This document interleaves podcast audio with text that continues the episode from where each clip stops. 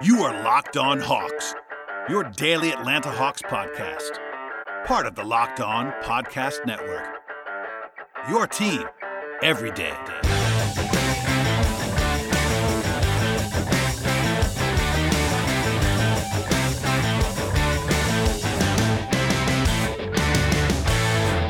Hello, friends. Welcome to a bonus episode of the Locked On Hawks podcast. I am your host, Brad Rowland, coming to you on a Friday here in mid June. Less than a week until the NBA draft, and today, on Friday morning, June 16th, Landry Fields, the Hawks general manager, spoke to the media over at the Emory facility here in Brookhaven. Not a ton of news, quite honestly, from this breakdown, but it's about 15 20 minutes of audio, and uh, always interesting to have the on the record comments of the Hawks general manager. So I wanted to play that audio for you in bonus fashion. Couple of quick takeaways here. Uh, I think the most newsy thing, maybe, would be the fact that Fields revealed that the Hawks have hosted some prospects that they were not actually announcing to the public. We don't know who, who, those players are at this point in time, but I asked a question, as you'll hear in this audio, about kind of the challenges that come along with being a uh, team that's drafting in the middle of the first round, as I talked about a little bit on the Mailbag podcast earlier this week. And uh, other than that, kind of some talk about the philosophy of the team as the draft approaches, what they're looking for in the draft, the strength of the class, um, overall organizational stuff with, with regard to Quinn Snyder and Kyle Korver and all of the stuff going on in the front office. So, interesting interview to say the least. And by the way, at the top of the podcast, I should also plug there's been a lot of content in this podcast feed over the last several days and weeks just on the draft in the last two or three weeks, I've had Richard Stayman on for multiple multiple part podcasts. Ben Pfeifer's been on for three, three different parts. Zach Milner this week, a two part episode, and then Mark Schindler came on the podcast on Thursday evening into Friday, talk about the Hawks and the draft. Beyond that, Glenn Willis of Peachtree Hoops and ATL 29 joined me for a multiple part deep, deep dive into the players on the Hawks roster one by one. We have at least one more of those coming in the near future on, on Dejounte Murray, we talked about Clint Capela and John Collins, De'Andre Hunter, AJ Griffin, Jalen Johnson, etc., etc. The entire roster up until Dejounte and Trey, and Dejounte is on the way. So please stay tuned for that as well. But please subscribe to the podcast, share it with your friends. I do appreciate all of the support in the last few days. We'll have more more to come early next week, but I want to pass this audio along to you as the diehards in the feed that are subscribers. So please check it out. And without any further delay, here is Landry Fields talking to the media on Friday, June 16th.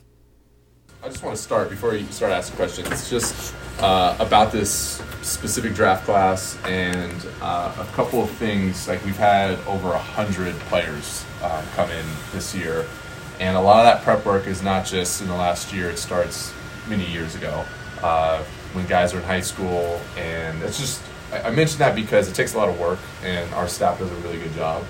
Uh, specifically, Dotun Akinwale, who has been leading this process and scheduling um, all the guys to come in and speaking with their agents. It's not, it's not an easy task, and I've tasked him with that uh, over the last two years, in fact. And I, I think he's done a hell of a job. And it's something where he probably doesn't get enough credit for that, and he'd be the first guy to, to mention a number of other people that help him with that. But um, for him specifically, uh, he's a huge part of what we do, and I'm grateful for him. So uh, we are where we're at, and as prepared as we are today because of him. And um, I'm really excited about this group. I think if anyone's done any homework on this draft class specifically, uh, it's a good crop of, of, players and people. So it's a good one. So I just want to start by saying that. Fire away. What, specifically do you like about this group? Why do you say it's a good group? You know, so uh, speaking with them uh, in Chicago in all the interviews, just the collective maturity that maybe, maybe it was just the guys that we had a chance to talk to, but even speaking with them here, uh, there's something to be said about that. I think I have a theory that uh, these guys going through COVID and having an opportunity to stop and reflect on their life has been uh, a transformative experience. Uh, multiple guys, and this is, it's not like I've been doing this 20 years, but I've been doing it a few times now, where guys are talking about journaling and they're talking about just getting in touch with their true self and all this stuff. Like there's something about that that I think is carrying over and how they carry themselves and they're approaching uh, this whole process has been really, really neat to see. And I, I think it's inter, interconnected with how good they can be as basketball players. In picking at 15, how do you guys feel about the, the options that you have in that kind of group of guys there? Uh, we're comfortable. Um, the draft and the spectrum of possibilities, I think that that's most likely what happens is picking at 15, but we're still looking at options to move up. Um, there's some options where if we want to move back because we do feel like it is a, uh, you know, I guess the word is strong, but I think there's a lot of depth there. Uh, so still, still a few days. Given you guys have traded quite a few draft picks over the past year or so, what's the chance that you does how does that impact your uh, decision on whether to keep this pick or not? Um, it definitely, it's part of it. I think it is. The biggest part is just getting to know the guys. Like at 15, it's a good player. Like I, I like the, I like the group that I believe will be there at 15. So you don't you don't see trading the pick basically. Um, I would never say never, but um, I think if the draft were tomorrow, like we'd likely be picking that. I don't know. Somebody can come in with an offer and say like, all right. How do you balance what you're looking for in the draft to the fact that you have already a pretty deep roster and some young guys who are on the doorstep of the rotation? Yeah, so um, the draft is always the talent acquisition that most likely pans out to be your best players in the future. You know, if you look at star players around the league, they're still with the teams that drafted them. And, you know, you don't necessarily get those types of players at 15. You got to go a little higher. Uh, but the balance is more so this is our opportunity to get guys with high upside. So it's not necessarily positional need. It's all about Hawks DNA and how they fit into the system that we're building under Quinn, and uh, ultimately who they can become as players and the level of player that they can become. That's all at the forefront of how we're evaluating where we would pick or who we would pick. Yeah, kind of along those lines. I mean, is it difficult to focus on a player or position, not really knowing what's going to happen once you guys start making any potential trades for the roster? Uh, I don't think so. Um, actually, the last question, it's we do have a lot of depth. Like I, you know, we got guys that weren't playing towards the end of the year that were playing early on in the year, and because the NBA is a business that changes all the time, variables change all the time, whether it's injury, trades, or just the nature of the beast. It's uh, it's less about positional need and more about the talent and the fit. Are there any challenges to being at 15 when it comes to getting guys in? You know, guys think that they're going to be lottery picks, uh, trying to just get players. I know you had said you had more than 100 guys that have been here, Yeah. but anybody that you've been trying to get in that hasn't wanted to come, and what are the challenges there? Yeah, so we've also had guys that have come in that y'all don't know about, just so you know. Um, and so that's something where it is a challenge. Yeah, like sometimes there are um, agencies that don't want to send their guy in because of X number of reasons, and you can have the greatest relationship in the world with them, but they just feel like for their client and for what they're trying to accomplish on their end, it's just not the right fit. Um, it's it's part of the business. It happens. Um, are there things that you can learn along the way that help strategically put yourself in position to get more of those guys? Of course, having a high draft pick is definitely number one um, in that thing, but um, that's not always the case. Uh, and as I said, like, we still had some guys in that I just don't want to share with you. I love you though. What's been like working with Quinn during this process? It's been awesome. It really has. Um, we've been really focused on our coaching staff and getting that whole staff in order, and that's where he's spent a majority of his time. Um, I've given him sort of here, here's a range of guys that I just want you to look into. You know, give me your feedback, and that helps us in our decision making process. Unity is being is one of our our biggest values, and that does mm-hmm. not mean alignment all the time. It means an absolute of conflict and commit. So we could sit at a table. Here's what everyone has seen, and then ultimately on draft night, when that pick comes, I have to make the decision for us. When you say arrange range of guys for him to look at, you mean like you're saying, here's these five players, can you watch their tape Yeah, exactly. you? Yeah, yeah. Here's here's the guys that we think are most likely going to be there relative to where we're picking and what we're kind of hearing out um, out in the NBA world right now. So just give us your feedback on this. Try not to overload him too much and try to boil it down for him and his coaching staff to review. in general, this is obviously be your first off season with with him. I- I- between you and him and, and Kyle, what's the decision making process going to be like? Not just in this draft, but any decisions you guys make in this offseason? Oh, it's going to be uh, it's going to be a collaborative one. It's going to be where let's just take the draft for example. Hey, here's here's the guys. Here's what uh, is most likely to occur. What do you think, Quinn? What do you think, Kyle? What do you think, Dotun? What do you think, Ryan Grant, Nick? Like, it doesn't matter. Like I need to hear the collective voices and perspectives that they have, and we need to have a conversation about that. Um, and then the decision making process is we we had this moment to get all the opinions out, talk through it all, and then I have to make the decision. Kind of following up on that, is that not say a different type of player, but with Quinn's system, does it kind of make you look at a kind of a different player and what he may be able to add?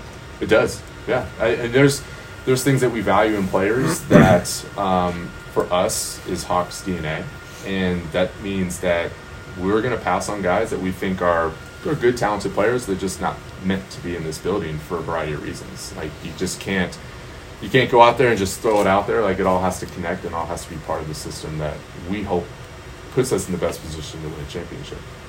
Without being too specific, how would you describe the kind of player that you're looking for? Well, the way we, we operate and the way you know we value guys that have basketball feel, that have basketball IQ. Shooting is always at a premium. Um, that doesn't necessarily mean that you know you don't take a guy that can't shoot. It's just more about like for how we want to play with the spacing with our current roster of guys with Trey and Jante and uh, and and the like. We we need guys that can space the floor. Um, so that's uh, that's always going to be a benefit to us. But when you're weighing a number of different factors for for guys, yeah, this guy might not be an elite shooter, but he's an elite defender, and defensively, we still need to improve there. So maybe there's some upside with that. So that's part of the whole process, and honestly, that's the fun of it. It's putting a puzzle together. I don't know if this question was asked, but how much do you weigh um, kind of looking inward at what the needs are versus kind of looking outward to see, okay, well, these are kind of the elites in the East, and here's what we need to do to make sure we, if we don't compete against them, but actually supersede them in what you want to do next season? It's a really good question. Um, that is part of, that is something that you have to think about. I, I think with the draft, you know, I'm not expecting the guy to come in and say, you got to guard Jimmy Butler tomorrow night. You know, like that's that's not necessarily what it is. That's that's more so, you know, is there a trade? Is there free agency? Is there the internal development that we need to have with certain guys to understand? Hey, next year this is the crop of players that are out east, and for us to be championship caliber and in contention, we need to make sure that we're operating and, and growing as as needed. So, um, it's it's not as much in the draft, you know, quite honestly, but it is something that you always have to take into consideration. And I'm going to ask you another one that, if it's been asked, I apologize. That's okay. I'm in pinch hitting today, Landry. That's so, okay. um, That's okay. But when you look at where you were last year, sort of in that AGM space versus maybe the GM space, kind of what has been what is different for you, kind of going into this year too, especially being in lead sp- lead role. Uh, yeah, it's uh, it's probably pretty obvious. Just the level of responsibility. Like ultimately, when you make a decision, I could sit in front of you and tell you why that worked or why that didn't work, and that's the nature of the business. So you have to be prepared and ready for that and be able to handle it. Um, am I going to be perfect? Absolutely not. Um, but I can always promise that any mistakes or successes that we have, we reflect on those and we try to repeat that process or grow from it. And that's all you can ask for at the end of the day. Yeah, you're welcome. Kind of, follow, kind of following that up. Obviously, we could make a case every offseason is a big offseason, but Yeah. I think you could really make a case this offseason is a big offseason with Yeah. a new coach and potentially new direction. And you have 10 players, I think. You're already into the tax right now next year. Just can you talk about the enormity and, and the level, significant level of decisions that you have to make and the difficulty, your approach on that? Just, I know it's kind of a global, not specific question, but just like I your thoughts. Thanks. worry, I Thanks for saving me there. I understand it. I uh, I appreciate that question. I I I don't know. I when you use words like the difficulty and enormity, um, I can understand that, and I, I could see it like that. I don't necessarily feel that, and maybe that's a good thing. You know, like if I'm sitting in the seat, you, you got to feel it some, but I don't. I don't necessarily feel the overwhelming pressure of it all, and it almost feels like this is kind of how the NBA is, and you kind of are built for it or you're not. Um, but you're right. Like every offseason is a great opportunity, and for us specifically, we're gonna have a lot of new faces, and that means relational dynamics are changing constantly. And I've only gotten a foretaste with you know with Quinn in his lone seat, and then as we're building out the staff and seeing them with our current players that are in the building working out, and then also with the draft players. And I love the energy, and maybe that's the new energy that every NBA team has.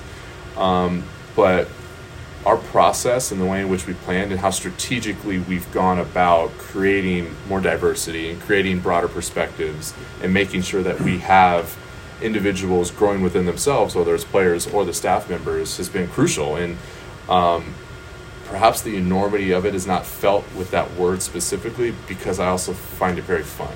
And I find it, um, I find it life giving when you get to do it with the people that we're doing it with. I mentioned Dotun earlier. You know, it's a big puzzle piece, and he's working through it. And so to give him some clarity um, and some help and assistance in his role, uh, for me, that alleviates and mitigates perhaps the pressure of it because I'm delegating and I'm absolutely leaning on others to do this whole thing with us. So that's him. That's a number of our staff members. That's Quinn. So I don't know if I answered your question, but I don't know, but I'll play the tape there. back. Uh, the uh, the last two months obviously gave Quinn some insight. Who goes left well? Who goes right well? Yeah. Wh- Who to use in certain situations? Yeah. Did it give you any insight in terms of, okay, moving forward in this offseason, we keep him, we don't keep him? I mean, I'm just wondering if you sort of look at it like that.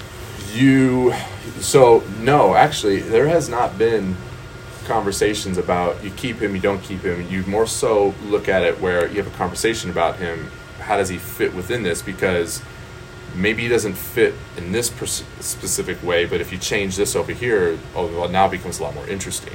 So those have been more so the conversations as opposed to getting room and be like, yes, no, no, maybe, yes. Uh, and I've appreciated that. And I think just meeting him at a basketball level, you know, if, if I'm talking with him, talking with Kyle, we're all in this together, to be able to connect and almost have like a coach's mind and say, if you put a player here in the deep corner, has that change and affect everything else? Well, that player that could have been a no now becomes, like I said, much more interesting for us because it opens up a level of opportunity for us in a half court setting, which is crucial for the playoffs. And um, those have been typically the conversations. And it hasn't gotten to the point of him. I'm going and saying like, who is it? Like it's just that's not our process. But it has to be kind of a cool cheat code because it's interesting. You bring him in like about 22 games before the season, so you still get an opportunity to kind of work with him, kind of see how his mind operates. That's got to be a little bit of an advantage as opposed to maybe having hired a new coach at the end of the season. Yeah, no, we, we took a swing there. Um, and, you know, with where we were at, we felt the change was needed at the time. And we thought that, you know, like our, our previous coaches had done a really good job of getting us to that next point. We just needed to do something differently. And, you know, we saw a coach on the market who um, we highly valued and we thought maybe there's an opportunity there. So, in order to kind of take that swing, um, obviously benefited. Uh, we, we benefited from that, and it did give us a huge lens into our team and for the future. Where like, instead of just starting right when the season ended, like it, it was definitely a leg up. That was cheat code, I guess you could say. With where you guys are at right now as a team, as a roster, what's the balance going into the draft between thinking, okay, do we really need a guy who can help us now, Mhm. or which could mean a trade, or okay, we're okay with long-term development? Uh, I mean, it's both. Like it's uh, as I mentioned before, the draft is where you're taking a swing on the upside. So maybe there's a guy that's not necessarily ready right away, um, at least for big minutes. You might have some spot minutes here for him. And I'd imagine with Quinn's mind and how he's able to be creative with things, like he could find that. Uh, it's it's more so, you know, as Jeffy mentioned, we've got ten guys, ten plus guys that, that can all play. Uh, so it's hard to find a lot of minutes for that many players. So maybe that leans us towards okay, we could take a guy that we're not necessarily going to lean on right away, and we can take a higher upside swing uh, with a guy like that whose floor might not be very high right now. Um, and I love you know what we're building from our development process. You know, like Kyle's been a huge part of that and really spearheading that from the personnel to the system and how we want this whole juncture to work. So he is. Um, he's been crucial for that and the way that we're seeing the first fruits of it i believe in that. So that's also a benefit of taking guys that may not be ready for, for some time